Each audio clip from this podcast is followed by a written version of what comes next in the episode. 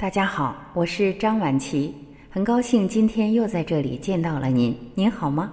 今天我要跟您分享的文章依然来自网络，题目是：很多人都浪费掉了自己的负面情绪，因为对他真正的价值一无所知。接下来就让我们一起来了解一下，这到底是怎么一回事。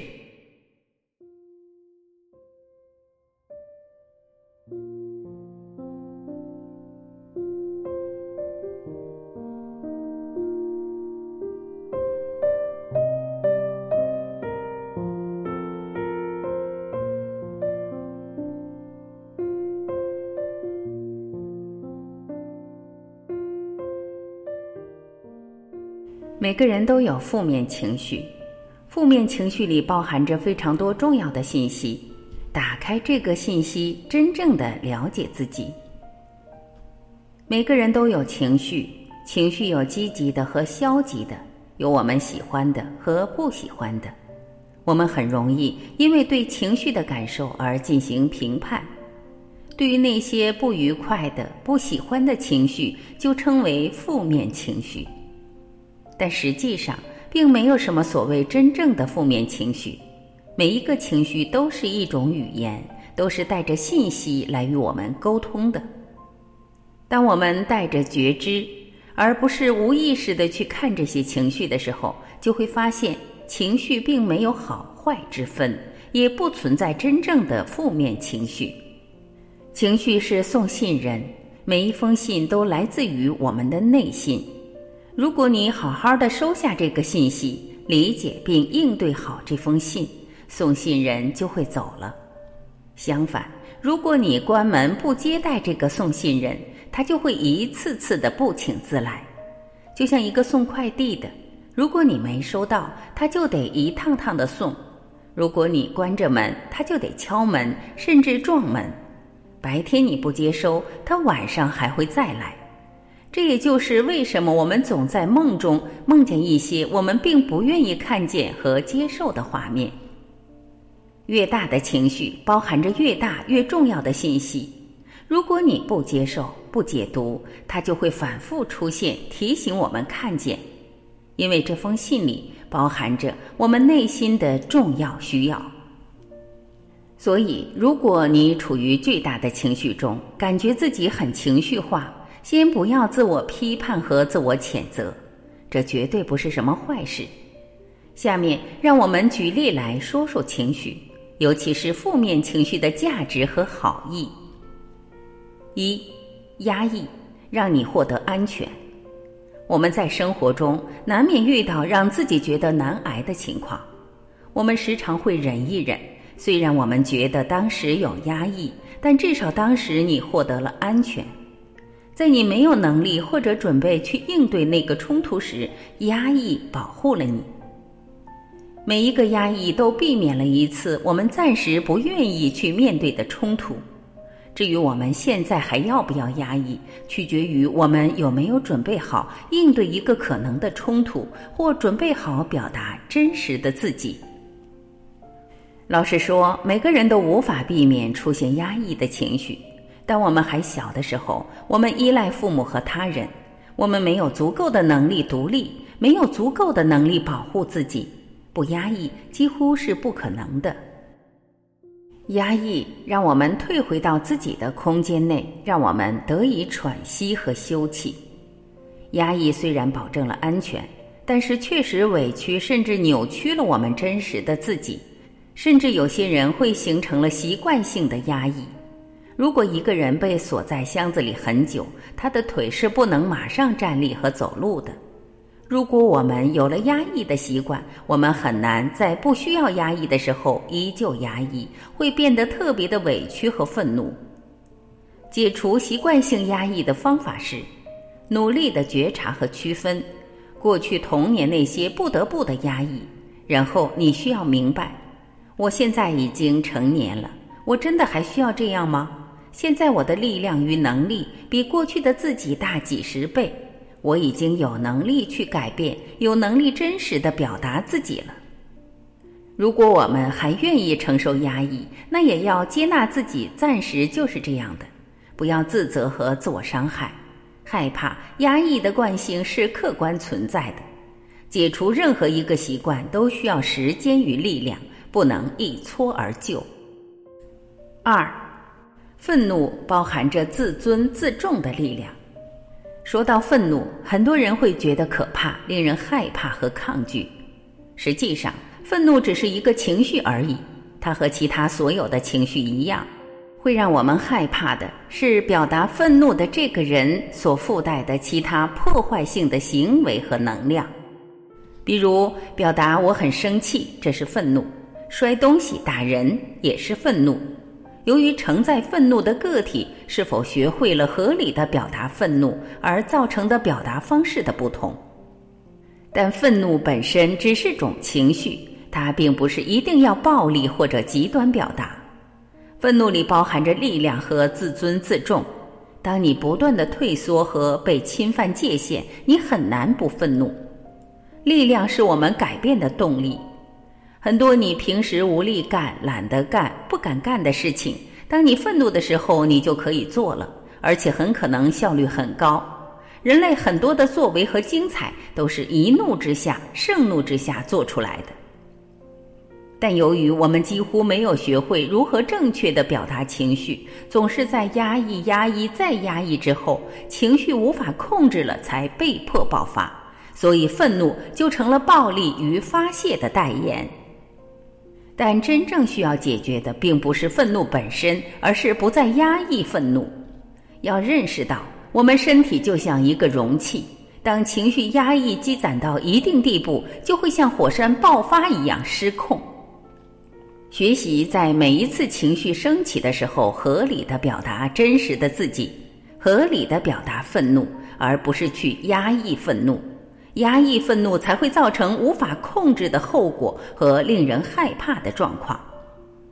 愤怒中蕴含的是力量，你怎么用这个力量是你的选择。实际上，悲剧和灾祸不是因为愤怒而生。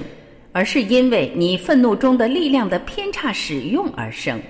有的人用这个力量去生气、去破坏、去攻击；有的人用这个力量去争取、去发展、去保护。怎么用是你的选择，但这个力量是宝贵的资源，就像汽车的马达。当一个人愤怒的时候，我们内心的声音是什么？这太过分了！怎么可以这样？这太不应该了。我们内心一直在追求公平与合理的被对待，这就是自尊与自重，希望更好的力量。尽管每个具体的愤怒的人，他们头脑里的观念界限千差万别，但不总是合适，尤其是人在迁怒的时候。但这里面的倾向是追求自爱和自重。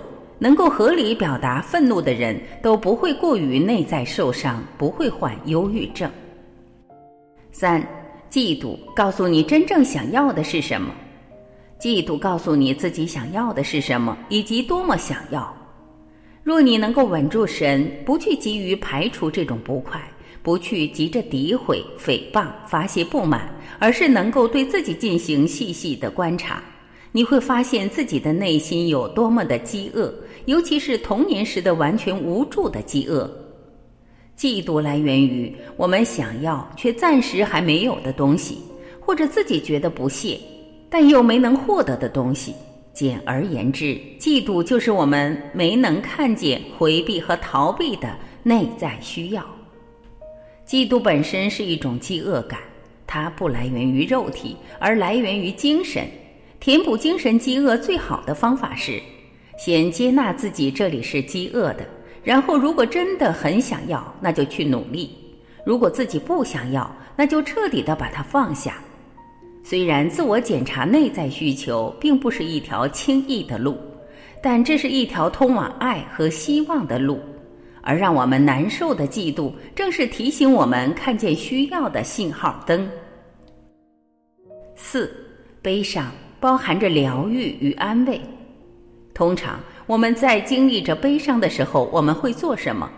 疗伤、独处、与自己待在一起、求助或者自怜。整个人没有力量，也没空思考其他的。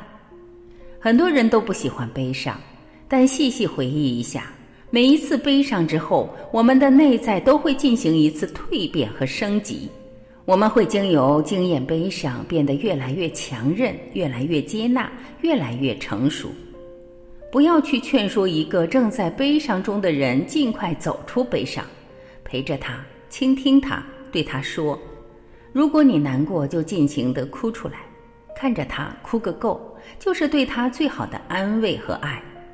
相信他在充分的悲伤后，会接纳那个巨大的失落，并开始新的生活。”每个人都需要时间和时机来整理、面对自己的内在。悲伤的尽头是接纳与转化。一个人若能明白悲伤背后蕴藏着的巨大礼物，那悲伤的使命就完成了，他也会越来越不容易产生悲伤了。五无聊孕育着生命的价值和意义。无聊甚至是珍贵的，如果你不急着把它赶走的话。青少年是很容易感到无聊的，此前太小不能够，此后麻木习惯，所以青春期时的无聊感是一个被包裹的灯笼。如果他不急着跑出屋外，他会发现包裹中的光，而那是他接触自己此生原本使命的良机。年轻的时候总会感慨人生很无聊，我们在百无聊赖中用很多方法打发和消磨人生。然后人就长大了，高考、大学毕业、挣钱、结婚、养家，人变得匆忙，没有空闲的机会，也习惯了用各种声色来消遣无聊。当我们三十四十、五十岁的时候，生命中似乎已经忘记了无聊的概念，我们把所有的精力都放在了家庭事业上，在夜深人静的时候，又开始问自己：我内心真正想要什么？我生命的意义何在？人生最重要的并不是动起来，动起来和忙起来很容易。人生最重要的是能够静下来。如果我们能够在无聊出现的时候不回避、不逃避、不急于摆脱这种感觉，与自己内在的感觉见个面，那么你就会在里面探寻到生命真正的意义以及自己的真正需要。无聊或者感觉没劲，那都证明自己现在的生活或者自己的现状并不是自己想要的，或者不是自己适合的。那么什么才是呢？你可以在无聊中寻找。如果你能够在无聊中安静下来，那你一定会找到。六，焦虑，调整你头脑里的刻度。现在很多人都很焦虑，焦虑让我们备受煎熬。甚至觉得很可怕，但它本身包含着极有价值的东西。我们觉得焦虑让我们觉得难受，是因为我们从来都没有在焦虑中认真的去看看焦虑到底想要带给我们什么讯息。如果我们能在焦虑中安静下来，看看焦虑本身，焦虑会告诉你哪里做错了，哪里的界限是有问题的，哪里该停下来整理整理。不要一个劲儿的向前冲。最常见的产生焦虑的原因是欲望和内在的空虚。你不顾现实而过高的期望自己，有完美主义倾向或者强迫性观念。比如你不顾事情的节奏而希望更快、更早、更好。倘若你能深入的察觉你的焦虑，你会看到自己头脑里刻度的偏差，把那个刻度调过来。你就会安然而有效，这非常重要，可以避免你此后很多的挫败、无望、自责、慌乱和失眠。如果你坚持回避情绪，你必将被打扰；如果你极力逃开情绪，你将被追上；而如果囚禁它，我祈祷你囚禁不成，因为一旦你成功了，身体就会不得不说话。身体和内在是会通过各种各样的方式与我们沟通的，比如情绪，比如疾病。身体说话的方式是生病，绝大多数的疾病都是因为情绪。所以，请停下来看看内在真正的声音。没有不好的情绪，只有不被尊重的情绪；没有可怕的情绪，只有缺乏了解的情绪。